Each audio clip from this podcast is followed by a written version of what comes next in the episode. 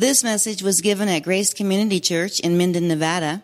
At the end, we will give information about how to contact us to receive a copy of this or other messages. Well, go ahead and turn to 1 Corinthians chapter 1. We'll try to quit a little early tonight so that we have time for some questions. I said I was going to do that, and then I haven't been doing that because I go right up to 8 o'clock plus, and so it's a bad habit.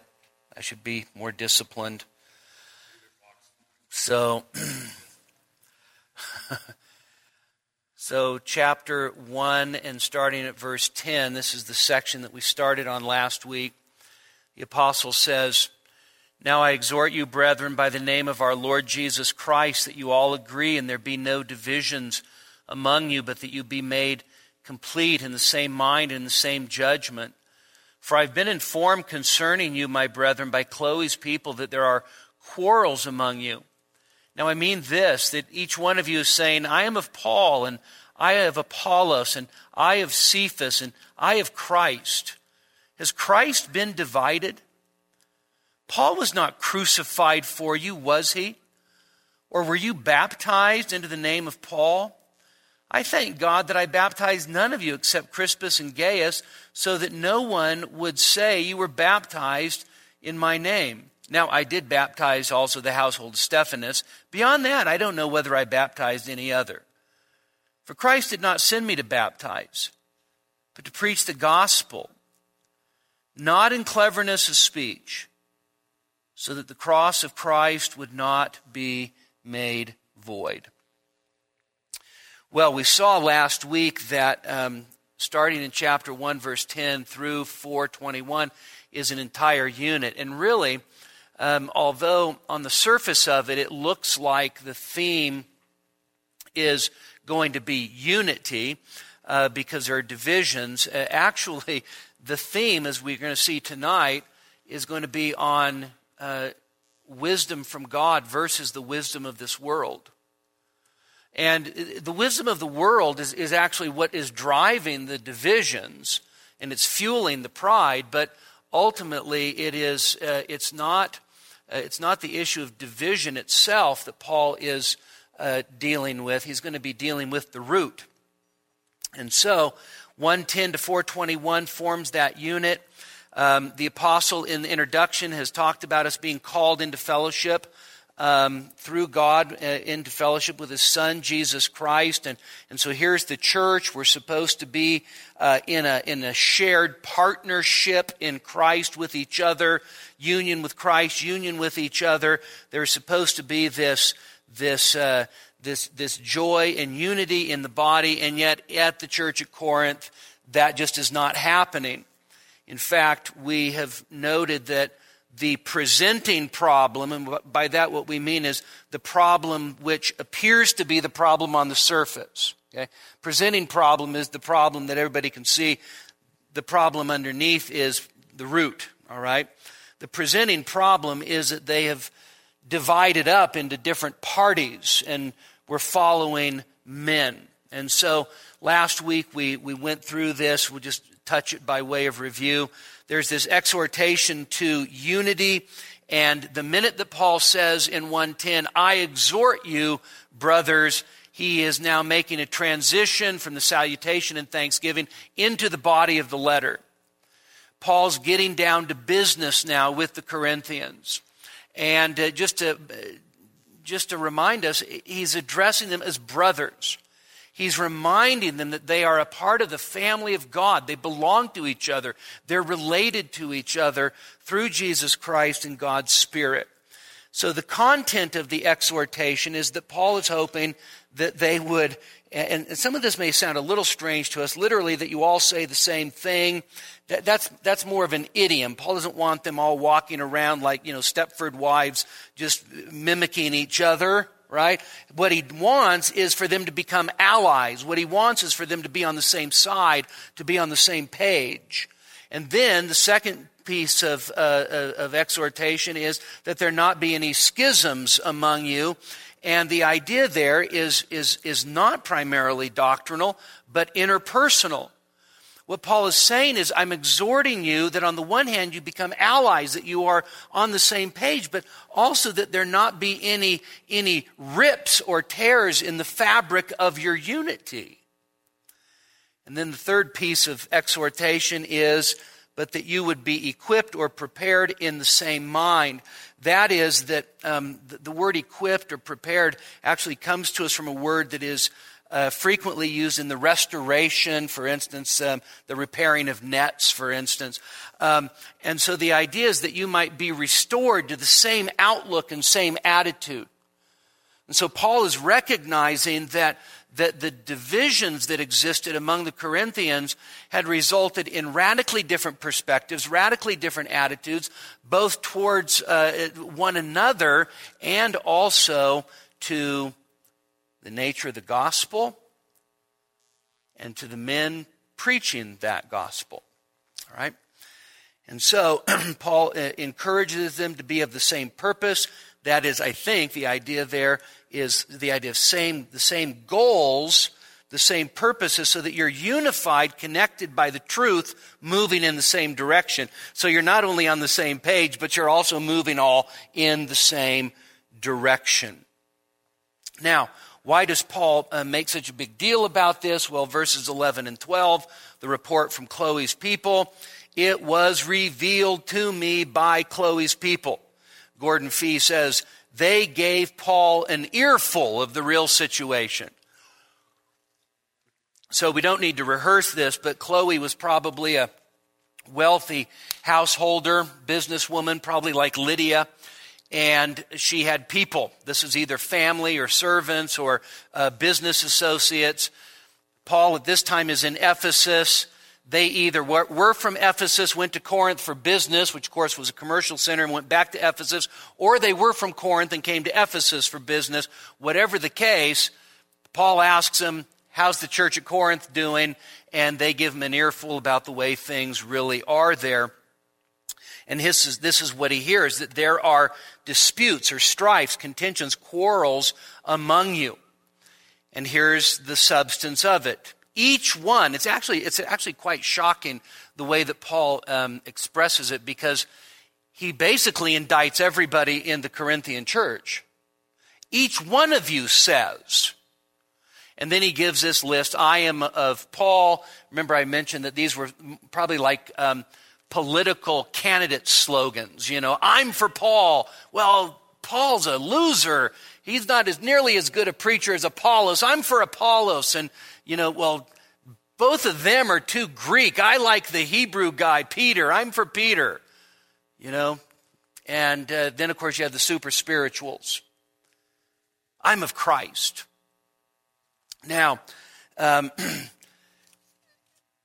division, as I mentioned last week, could either be, these are actual parties, divisions in the church. So you had a Paul party, a Peter party, an Apollos party, and a Christ party. Or Paul actually could just be using some rhetoric or hyperbole, in a sense, kind of characterizing the divisions that exist in the church. But the bottom line is that these divisions were not doctrinal. Paul, Apollos, and Peter are not preaching three different messages that are creating doctrinal alliances by the people in Corinth. What's going on really is more about power and status than theology.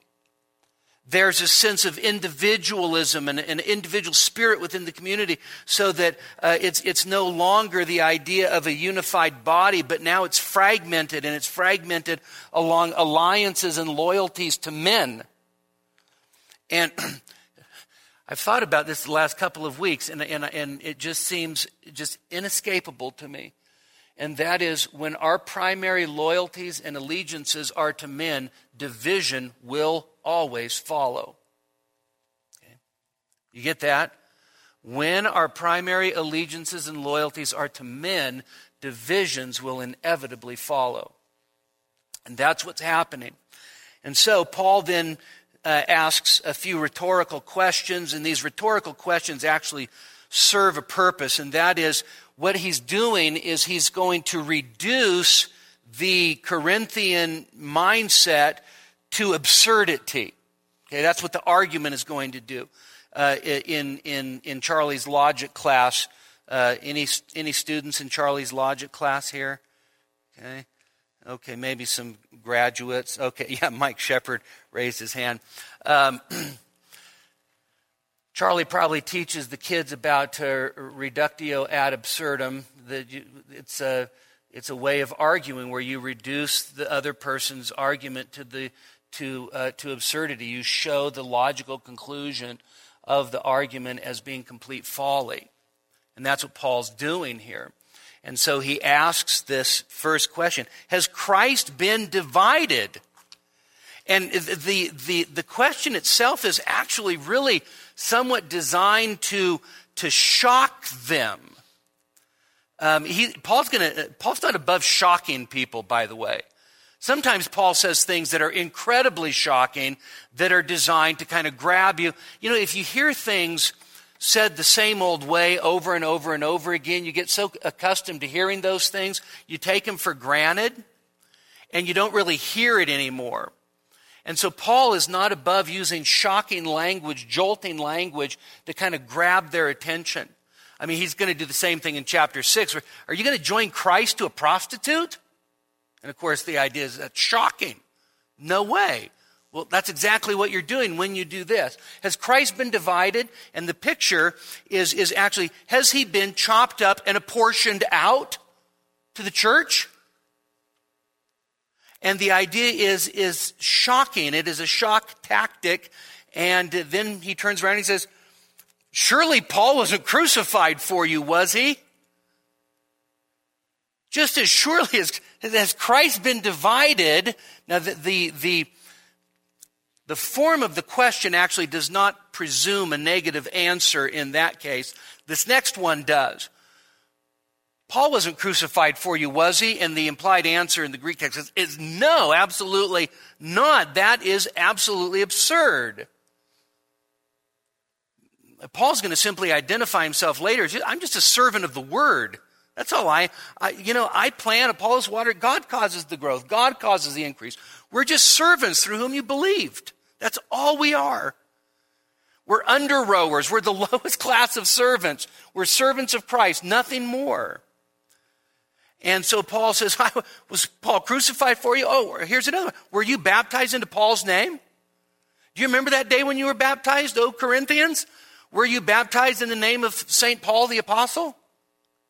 Of course not. Of course not. And so it is at this point that some commentators believe that what's being indicated by this, you were not baptized in the name of Paul, were you? Is that it may indicate that some of the partisan politics, if you will, of the Corinthians seem to be attached to maybe who baptized them. So in a sense, sort of putting a tremendous amount of emphasis and taking a tremendous amount of pride in actually who baptized them, and that whoever did that baptism, then they had an attachment to. Now, when Paul asks this question, were you baptized into the name of Paul, it leads him into a bit more discussion about baptism. Now, normally, when Paul speaks about baptism, he speaks about baptism in ways that are encouraging. He speaks about baptism in ways that are motivational for living the Christian life, being raised up with Christ to walk in newness of life and so forth. He talks about baptism in ways that strengthen our faith. Here, he's going to use baptism as a platform to remind them about unity, but in a very roundabout way. Here's Paul's strange thanksgiving. This is the only time, by the way, Paul who's profuse in thanksgivings. Prolific thanksgiver, says, verse 14, I thank God that I baptized none of you. Now, you know, as a pastor, I have to kind of laugh at that. I love baptizing people. It's just great fun, you know. You're standing there. It's just a joy. And here's Paul, and he says, were you baptized into Paul's name? Absolutely not. In fact, I am really thankful to God that I didn't baptize any of you. Oh, of course, except for Crispus and Gaius. Now, in all of Paul's memorable thanksgivings, here he's thankful for how few of the Corinthians he actually did baptize. Now, he says, I baptized Crispus and Gaius. Anybody remember who Crispus is? Of course, we covered this very early on in our introduction. He was the synagogue leader who is converted in Acts chapter 18 and verse 8. Okay? And, of course, the synagogue leader, that's a big deal. And Paul baptized him, and then he mentions Gaius. And Gaius, by the way, is probably the same Gaius who is mentioned in Romans 16:23. And let me just read that to you. Gaius, host to me and to the whole church, greets you. Now, Paul is writing the book of Romans from Corinth in all likelihood. And so here is this man Gaius, and if he is host to me and to the whole church, what does that mean? It means Gaius is a wealthy householder, and the church meets in his house, or at least many of the people in the church meet in his house, all right? So Paul says, okay, well, I baptized those two guys. Now, some people want to wonder, why does Paul mention them by name? It could be that maybe they were very well respected. It could be that they actually were a good testimony to the unity of the church. Regardless of the reason, Paul turns around and in verse 15 says, here's why I'm so thankful that I didn't baptize any of you people except these two, so that no one would say you were baptized in my name. Now, at this point in the argument, it's interesting to me because what Paul is doing is Paul is clearly expressing the fact that the administration of baptism does not need to take place through the hands of an apostle. Okay. And in fact, what he's doing is he is ultimately diminishing the importance of who it is who administers baptism to you. Okay? Keep that in mind. It is important. And then verse 16, we have Paul's, this is a senior moment. I love this, actually. It makes me smile. Actually, it makes me laugh. Verse 16, now I did baptize also the household of Stephanas. Beyond that, I don't know whether I baptized any other. Well, this previous verse, he says, or two verses, I didn't baptize any of you except Stephanas and Gaius. And now it's, or Crispus and Gaius. And now it's like, well, you know what? I don't even actually remember. Now, okay, I baptized the household of Stephanas. But beyond that, I can't really think of anybody else. Now, I have no idea how many people Paul had baptized up to this point in his ministry, but here's the funny thing. Paul is dictating this letter to, we would just say a secretary. The fancy word is an amanuensis. And they were professional scribes that could actually take down a dictation. And so here's the way that I think about it, is that Paul is dictating to the amanuensis. By the way, this letter is going to be sent back with Stephanas to Corinth, all right? So he's writing in Ephesus. He's going to send the letter back with Stephanas. And as Paul's writing or dictating and the scribe is writing, Paul just has that moment where he goes, oh, yeah. I did baptize Stephanas and his household. I don't remember beyond that if I baptized anybody else. That's very possible. You ever have those moments? Okay. Some of you are shaking your head vigorously. Others of you will be there shortly, trust me. There may be another possibility, and this is just thinking about the humanity of the way these things work. You know, Stephanas is going to be delivering the letter. And here's Paul dictating out loud, and Stephanas is sitting there, and he goes, wait a second, Paul, you baptized me and Mrs. Stephanas and all the little junior Stephanases. Oh, yeah, that's right. Okay.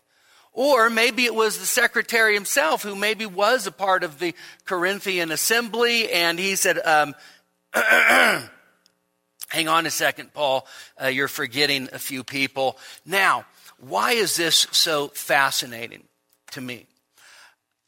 Because it shows, first of all, that Paul did not go back and heavily edit the letters that he wrote.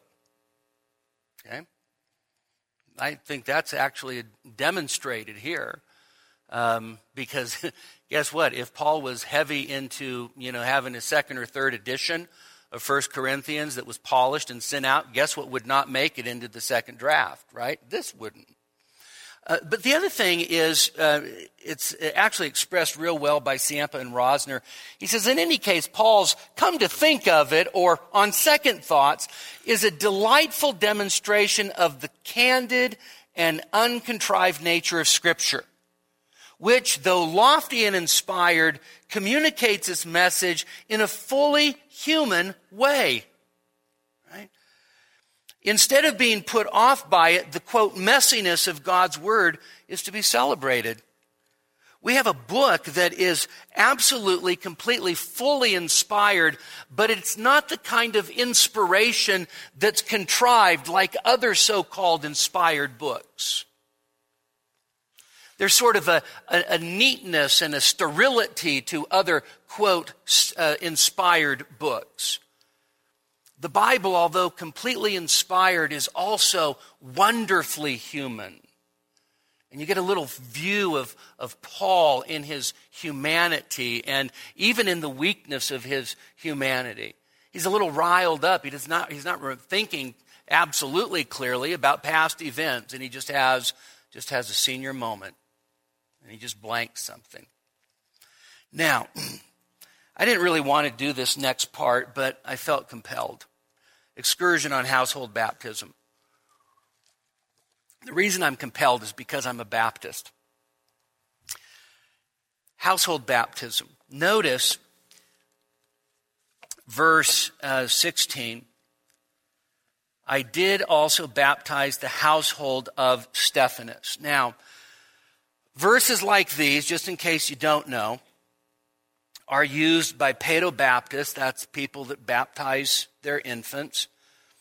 And what they say about these verses is that verses like these supposedly demonstrate that infants were baptized in the early church. Okay? The assumption is a twofold assumption that is pretty straightforward. And the first is this: there must have been infants in those households. Is that a fair assumption? I'm not going to quibble over that assumption. I'm sure that there were probably little ankle biters running around somewhere. The second assumption, though, is the problem. They must have been baptized, too. That's basically the problem. Now, you have to understand that the first assumption, although being reasonable, it's the second assumption, which is actually not reasonable. And I have thought that this position or this argument is really one of the weakest arguments for infant baptism by paedobaptists. And I'm not talking about Roman Catholics per se. I'm talking about Presbyterians in particular that wouldn't see baptism as actually regenerating the child, but actually brings the child in to the church, into the covenant. So the baptized child becomes a covenant child, all right? You have to make a very clear distinction between, let's say, Roman Catholic, Episcopal, and Lutheran infant baptism in the tradition of the Reformed Church, all right? Reformed Church is basically not held to the idea that baptism washes away original sin and regenerates the child. It is simply the analogy, New Testament analogy, to Old Testament circumcision. Old Testament circumcision was administered to the children, only to the male children, and it was on the basis of that administration of the circumcision as the sign of the covenant that that person then became a member of the covenant. Basically, the Reformed perspective is that baptism now replaces circumcision so that when you baptize a child, they become a member of the covenant, just like a circumcised child became a member of the covenant under the Abrahamic covenant, all right? And one of the pieces of evidence that they use to say that this was the practice of the early church is the appeal to household baptism, all right? So let me just do this as quickly as possible, painlessly as possible. The second assumption that infants must have been baptized would actually require something more than what paedobaptists want to argue for, okay?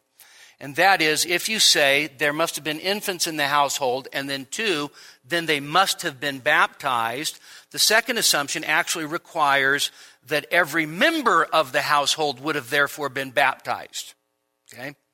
In other words, you can't just single out at that point just infants. And so then you would have to wonder about the status of unbelieving spouses, servants, extended family. So if it says, I baptize the household of Stephanas, does that mean absolutely everybody in the household, including infants?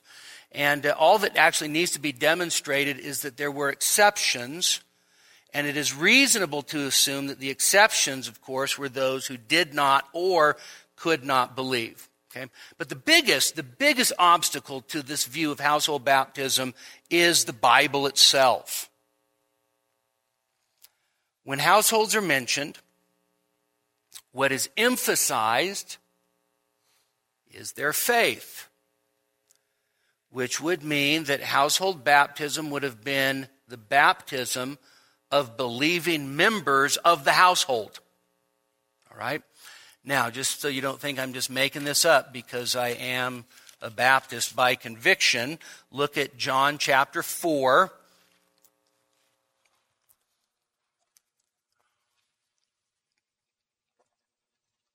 John chapter 4. And this is an episode of Jesus healing in Capernaum, and verse 53, just picking it up in the middle of the story. So the father knew that it was at that hour in which Jesus said to him, your son lives, and he believed with his whole household. Okay? Now, what is the indication there is that the man who had the healed son believed. And what's the implication? Actually, it's not even an implication. What's the text say? The household believed, right?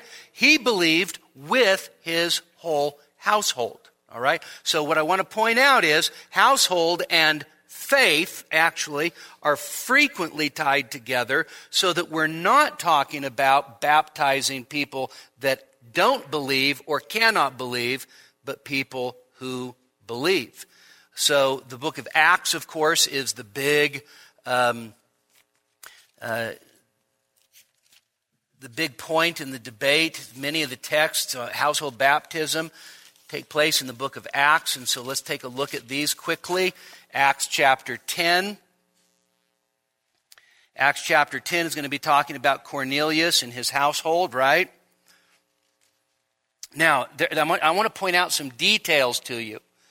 All right, so these things are important. I actually will underline or make marginal notes in my Bible, because in the course of talking to people that believe these things, it's kind of important to be able to point these things out. It's what does the text say? It's not what did Calvin say. It's not what does tradition say. It's not what does the confession say. It's what does the Bible say, right? So there's the man from Caesarea named Cornelius, a centurion of what was called the Italian cohort. Now notice verse 2. A devout man and one who feared God with all his household. Okay? So notice Cornelius fears God with what? With his whole household. the obvious conclusion is that those that Luke is referring to who are in his household are God-fearers also, okay? Now, of course, you know the story. He has a vision, calls for Peter, and Peter shows up, and we won't go into all the details about that this was a Jewish no-no to walk into a Gentile home, but we have down in verse 24, on the following day he entered Caesarea, that's Peter. Now Cornelius was waiting for them and had called together his relatives and close friends. And so who's all in the house that day? Well, it's going to be Cornelius, his household, and what is his household made up of that day? Well, relatives and close friends. And so, of course, he's preaching, and verse 44, while Peter was still speaking the words, the Holy Spirit fell upon those who were listening to the message. Okay?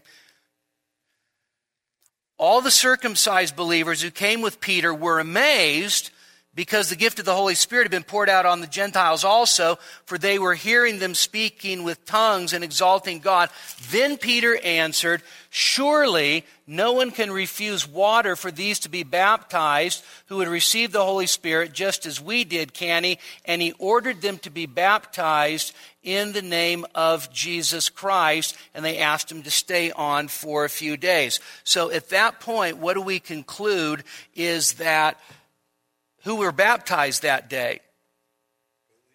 Believers, people that had heard the gospel, received it, and the Spirit of God came upon them. Now look at chapter 11. Peter's having to give a report. He reported to us how he had seen the angels standing in his house, verse 13, saying, send to Joppa and have Simon, who's also called Peter, brought here, and he will speak words to you by which you will be saved and all your household. So, to me, the insistence that households include infants, okay, maybe they do, but then that infants must have been baptized actually isn't bore out by the evidence in the book of Acts. Take a look at chapter 16.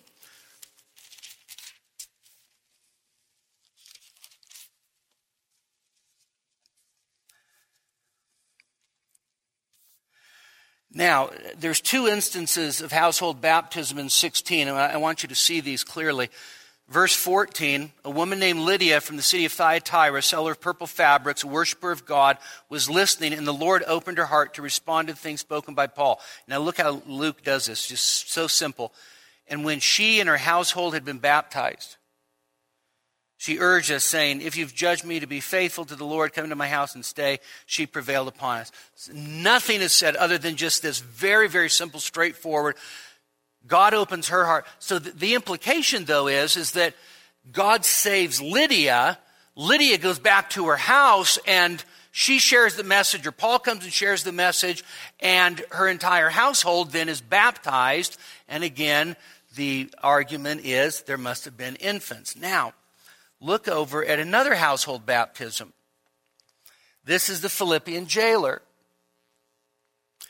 You guys remember the story of the Philippian jailer? Okay. And so there's an earthquake. Paul and Silas are singing hymns at midnight. There's an earthquake. The prison gates open. And you'll remember what happens. The guard, who would have been a retired Roman soldier, knows that the penalty of actually having escaped prisoners is not only death, but actually humiliating, degrading death and a loss of reputation, which affects your family. And so he's going to do the noble thing, the so-called noble thing. He's going to fall on his own sword. Paul tells him not to do that. And then he cries out, what must I do to be saved? Verse 30. They said, believe in the Lord Jesus, and notice this, you will be saved, you and your household. Okay. So what's the promise? Is the promise that if the Philippian jailer believes, his faith will be vicariously imputed to the rest of his family, and all of his family will be saved because he's saved? Is that how it works? That's not how it works. not ever how it works. Okay? The implication is you believe, you'll be saved. Your household believes, your household will be saved. Now, speaks the word of the Lord to him together with all who were in his house. And there must have been babies there. And he took them out that very hour of the night, washed their wounds, and immediately he was baptized. He and, notice this, just all his. Households in italics. And he brought them into the house and set food before them and rejoiced greatly, having believed in God with his whole household. And so the very appeal to household baptism being an argument for infant baptism is just unbelievably weak, and I honestly can't believe that it's still used with great vigor. And one last one that applies to the Corinthians passage, 18:8. Crispus, the leader of the synagogue, believed in the Lord with all his household. Okay? And so once again, we see the same pattern. The only exception to this pattern actually is with Lydia, and there's no reason to believe that she's actually the exception, just that Luke doesn't happen to mention that her whole household believes. All of these instances, the household believes, and it's the believing household that is then baptized. Many of the Corinthians, when they heard, were believing and being baptized. Now, that's why we don't baptize babies. Actually, there's lots of reasons why we don't baptize babies.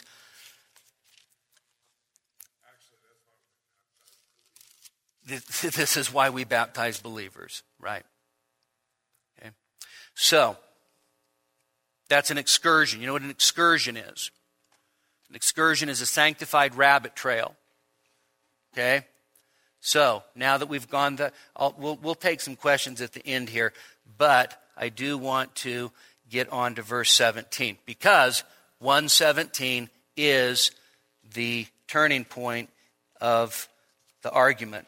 So just like 1:10, I exhort you, brothers, is the turning point for the letter. 1:17 is the turning point for the argument, and this argument is going to be sustained all the way through 4:21. Now notice what Paul does, verse 17. So after he recovers from his senior moment, he says, "For Christ did not send me to baptize, but to preach the gospel, not in cleverness of speech, so the cross of Christ would not be made void." Now notice, first of all, that Paul states this in the negative. The for, by the way, in verse 17 is explanatory of verse 14. Here's why I can thank God that I didn't baptize any of you, because Christ didn't send me to baptize. Now, what Paul's saying is simply to go around baptizing people. That's not my calling. Now, is Paul diminishing the importance of baptism here? And the answer is absolutely not. You can't read the rest of Paul's writings and conclude somehow that he doesn't care about baptism. He cares deeply about baptism. But what he is saying is that it is the proclamation of the gospel that effects salvation, not baptism. In other words, what ultimately matters, what really matters when it comes right down to it, is preaching the gospel itself, not baptism. I wasn't commissioned to go out and baptize. And you go, well, I mean, in a sense, sure, he was, in the sense that the Great Commission tells us to do what? Make disciples and to baptize them and so forth. And Paul certainly does that. But all he's doing here is he's simply saying, listen, my commission is not to go out and be a baptizer. It's to go out and be a preacher. My commission, the primary goal of my life, is to be a herald of the gospel. It's because in heralding the gospel, that's where the power of God is demonstrated. Now, let me just say something here. the minute that Paul says, Christ did not send me to baptize, you know what he does in one half of a verse is he absolutely, utterly demolishes the notion of baptismal regeneration. Because if what people really needed more than anything was just to be baptized, have some water sprinkled on them in the name of the Trinity, then that's what Paul would have been all about. Could you imagine if it was true that the act of baptism regenerates somebody? You know what we would be doing? We wouldn't waste our time with preaching. What we would be doing is we would be throwing water on people. Right? It's like Charlemagne, who was converted in around 800 AD and supposedly converted, I suppose, and he realizes he's going into battle with a bunch of pagans. And so he runs them all through the river. They cross the river and they're all sopping wet, and he turns around and he says, I declare you baptized in the name of the Father and Son and Holy Spirit. Okay? I mean, if baptismal regeneration is true, why not? But Paul says, he did not send me to baptize, which, by the way, also in one half of a verse undermines any theological perspective that says baptism is necessary for salvation. Again, not undermining the importance of baptism, but actually acknowledging that there is an order in God's work which goes like this. The gospel is preached, a sinner believes and is saved, and then as a result of that, they are baptized. Okay? And so, baptism is very important, but it actually comes after the hearing and the believing of the gospel. Baptism is most definitely the appointed way to profess faith, but it does not effect faith. In other words, baptism doesn't produce faith. Baptism is simply an expression of an already existing faith. And so I could say to you in good conscience, if you profess faith in the Lord Jesus Christ, and you have not yet been baptized by immersion as a believer, you need to be baptized. As an act of obedience to the Lord Jesus Christ, you need to be baptized. Okay? But I can also say, if you are unconverted, if you are unregenerate, if you are lost, and we filled that baptistry up with water, and I got you in that water, and I held you down for 10 minutes... Okay. All the way under, and baptize you in the name of the Trinity, when you came up out of that water, you would still be dead in your trespasses and sins. Okay? And so Paul is simply undermining or underscoring the fact, you know, what did Christ himself call me to do? What did Christ himself send me to do? Not to baptize, but to preach the gospel. In fact,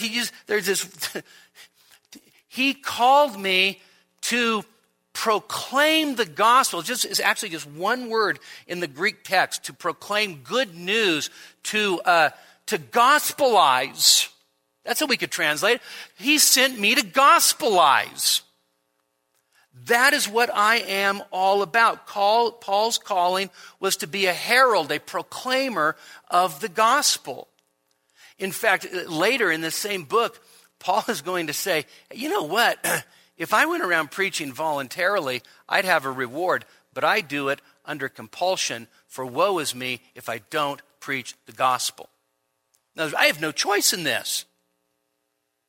Christ himself appeared to me, set me apart, commissioned me, not only called me into his kingdom, but called me into his service. These things are inextricable to me.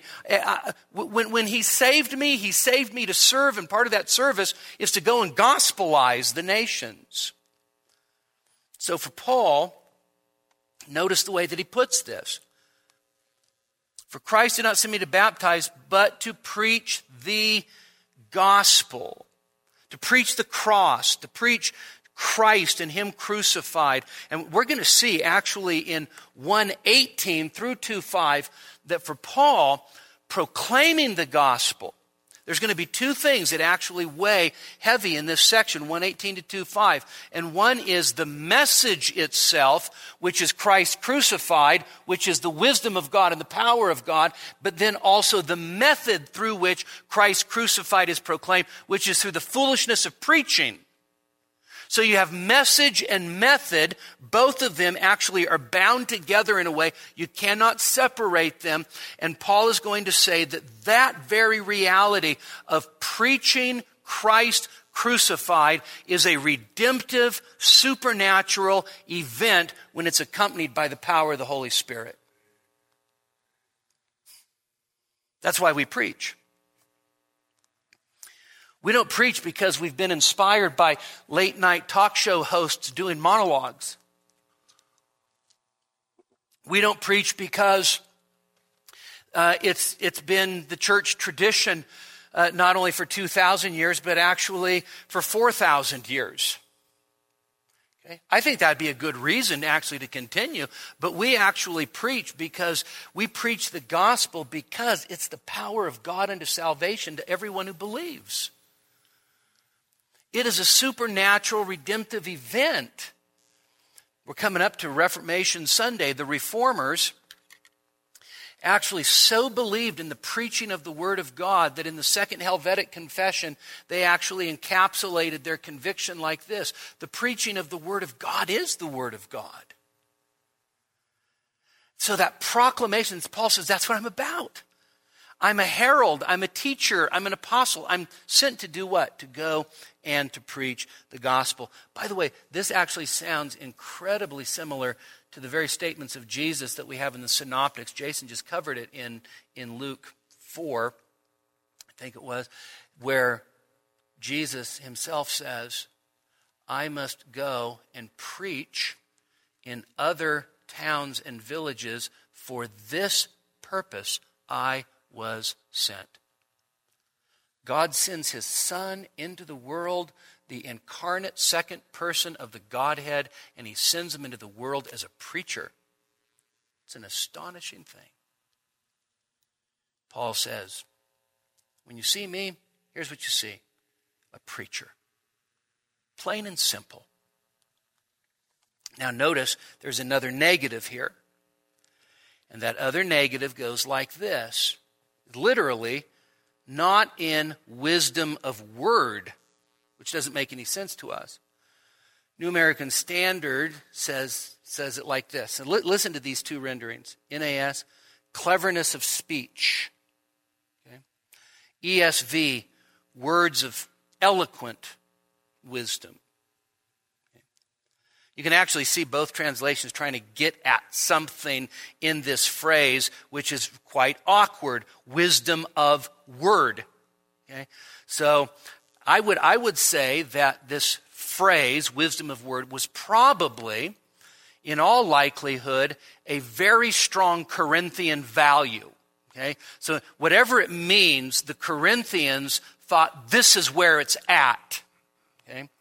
Now, when we think about the phrase, I would say that the wisdom of word issue appears to be the crux of the issue, the crux of the problem with the Corinthians themselves.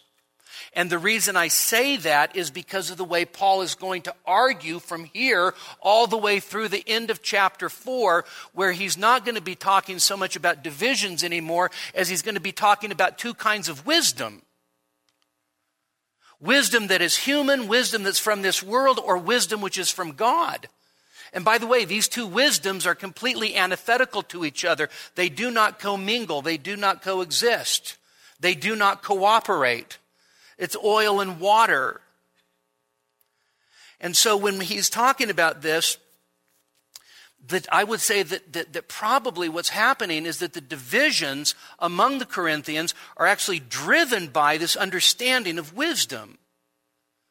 And so whatever Paul's talking about specifically, it's wisdom from the world, 120. It is mere human wisdom, 125. Gordon Fee says, most likely it reflects the current philosophical milieu with its emphasis both on human understanding and rhetorical skill. Okay?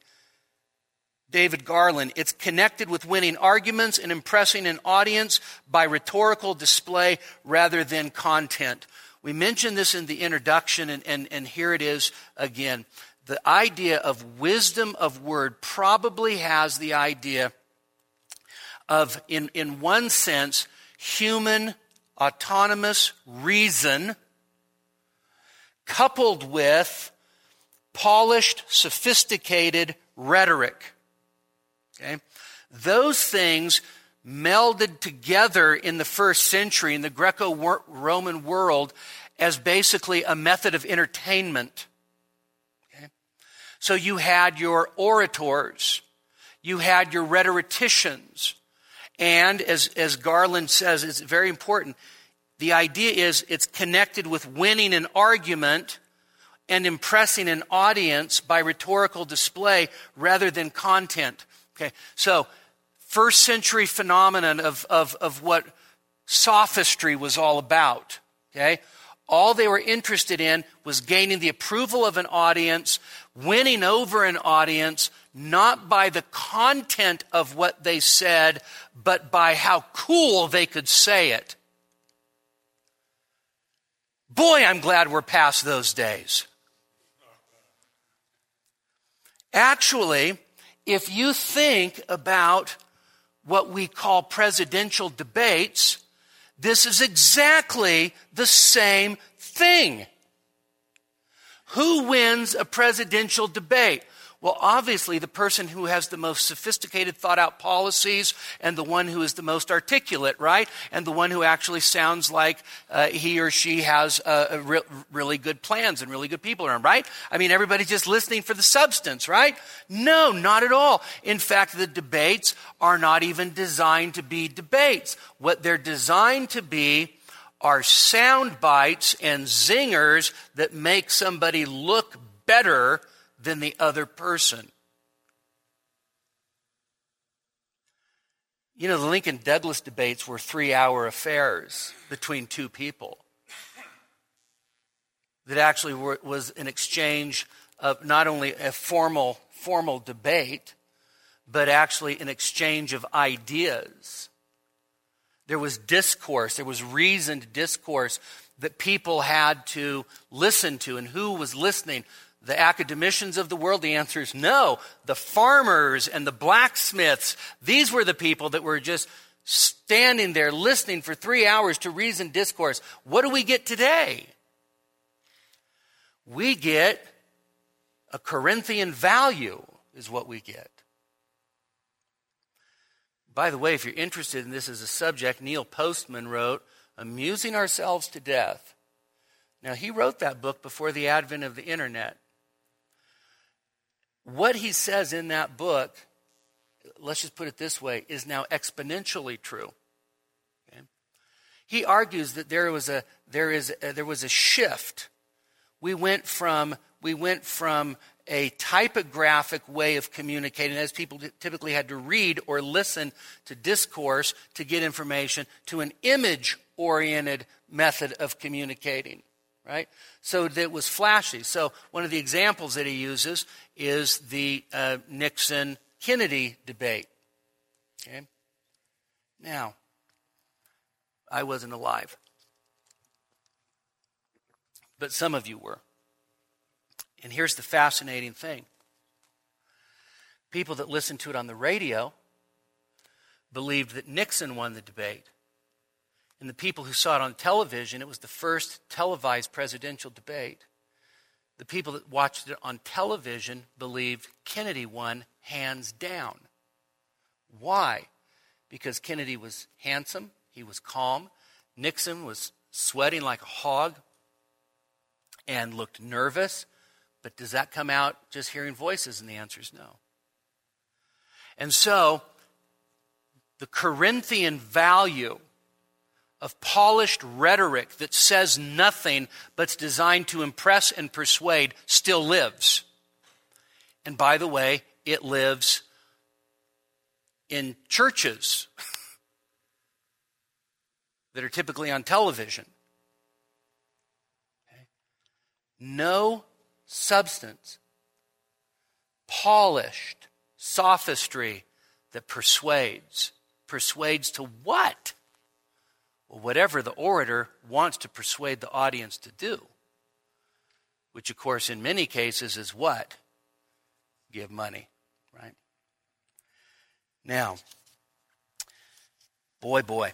So Paul's going to focus on human worldly wisdom and divine wisdom, and he's going to contrast them powerfully. And so here's the reason. Here's the reason why Paul says, I don't want any part of that. So you understand what's going on. The Corinthians value this. In fact, one of the things Paul's going to be criticized about in 2 Corinthians is that his appearance is shoddy and his speech is contemptible.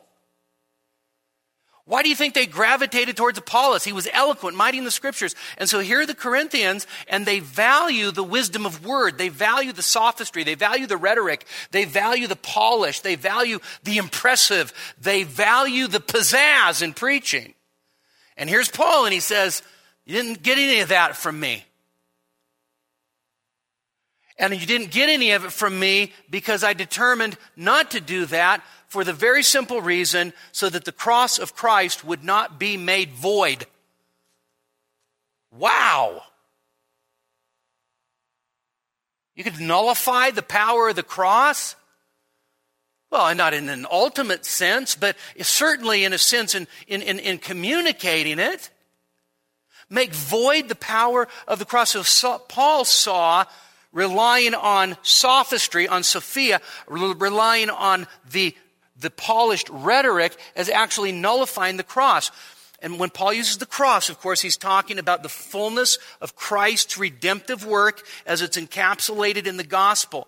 Now, Paul's going to later explain, just in this next section, how sophistry and rhetoric actually empty the message of the cross. And his point's going to be absolutely clear. The cross and human wisdom are mutually exclusive categories and completely incompatible. So, how is the cross emptied of its power? We'll pick up here in 2 weeks, no doubt, but let me just make a few points in closing. First, David Garland notes, eloquence that elevates the status of the preacher cancels the power of the cross.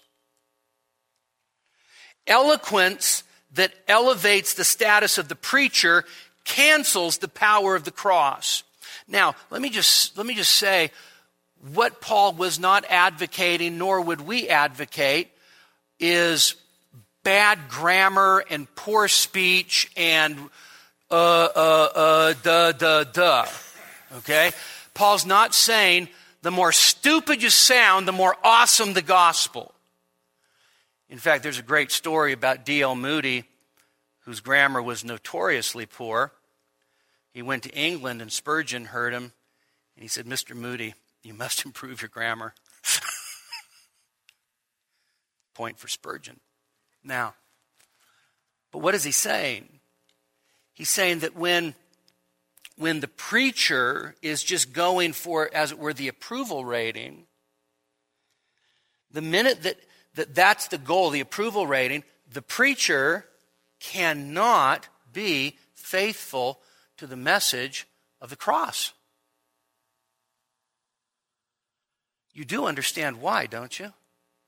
Because it's foolishness to the Greeks and it's a scandal to the Jews. If you're trying to get approval for that which the world does not approve of, you're going to be doing something with the message in order to make it more palatable. And Paul says the minute that you're going for the approval rating, the minute that you're going for an elevated status as a preacher, you are nullifying the power of the cross. Another reason why the cross ends up being emptied is because the hearer's faith ends up resting on the persuasiveness of, I love this phrase, it's not mine, of the oratorical dilettante instead of the power of the Spirit.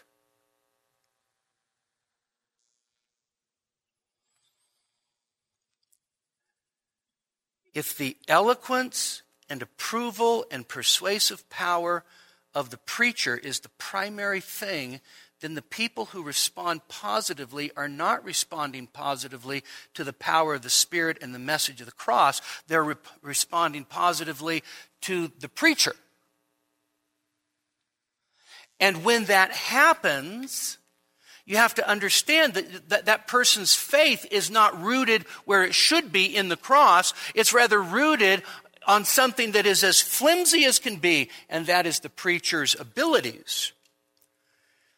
Garland again, and this is so good, he says, clever rhetoric is superficial. It shortcuts the transformation of listeners by simply gaining their assent. It appeals to the emotions without touching the spiritual depths.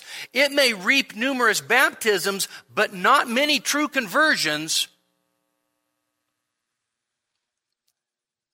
Maybe you've been exposed, maybe you have not, to what is nothing more than emotionally manipulative preaching designed to get a response. Paul says, I want none of it. I want none of it. The minute you go that direction, the cross is emptied of its power. So I think it's good that God's people appreciate God's servants. But what God's people must adore is not the men who bring the message, but the Christ of the message itself, which is Christ and Him crucified. I love reveling in the preaching of those who make much of Christ. At the end of a sermon, we should want to hear, hallelujah, what a Savior, not hallelujah, what a preacher.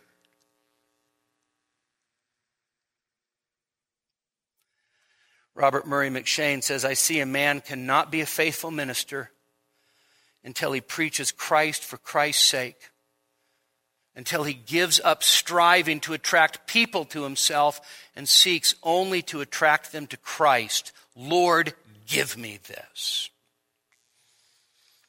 Well, I love this text. God help us to value it here. All right, we have 1 minute for questions. I told you I'd leave some time. Household baptism questions that Charlie can answer. So there's no place for advertising? No.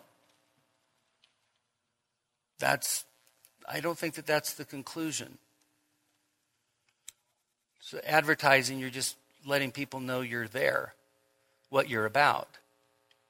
And if you're telling them what you're really about, then that's true advertising. Okay. If we told them we were about donuts and they showed up and there weren't any donuts because the bakery was closed, then we would be doing a bait and switch, which would be highly unethical.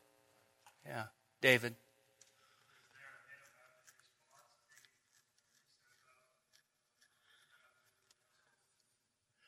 Yeah, ask Naomi. Not that she's a paedo-baptist, but she might know these things. She did go to Westminster like I did. No, you know what? Actually, I don't think that there are good responses to it, because the fact is exegetically, it really is so incredibly weak. It is simply based on an assumption. And, I've heard R.C. Sproul make the argument. I've heard Greg Strawbridge make the argument.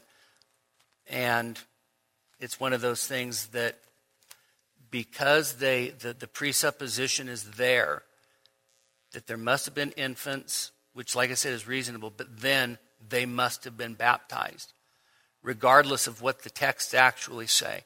The assumption is so strong that it's very hard to move them off of the position. Now, Robert Raymond, who is a Presbyterian who wrote a systematic theology, does actually say that household baptism is not a good argument. So there are some that recognize it. So, yes, that's true too. So, and I've heard Calvin speaking in tongues, although it sounds a lot like the Mignonese language. But anyway, he's being an interpreter. All right. Well, thank you for your rapt attention. Let's pray. Father, we thank you for the message of the cross, and we thank you that it is the message that's the power. And Father, we thank you that you have put that into our hearts as a conviction here. Father, we pray that we would never compromise that. We pray that we would never try to take the message and make it more palatable to the world. Father, we pray that we would be willing for the gospel to be an aroma of life unto life and death unto death. We pray, Father, that we would marvel at the glorious message of the cross. And Father, we thank you for this passage. We thank you for the book of 1 Corinthians. And we pray, Father, that we would, in fact, live lives that are shaped by the cross of Jesus. And we ask this in his name. Amen. We hope you've enjoyed this message from Grace Community Church in Minden, Nevada. To receive a copy of this or other messages, call us at area code 775-782-6516 or visit our website, gracenevada.com.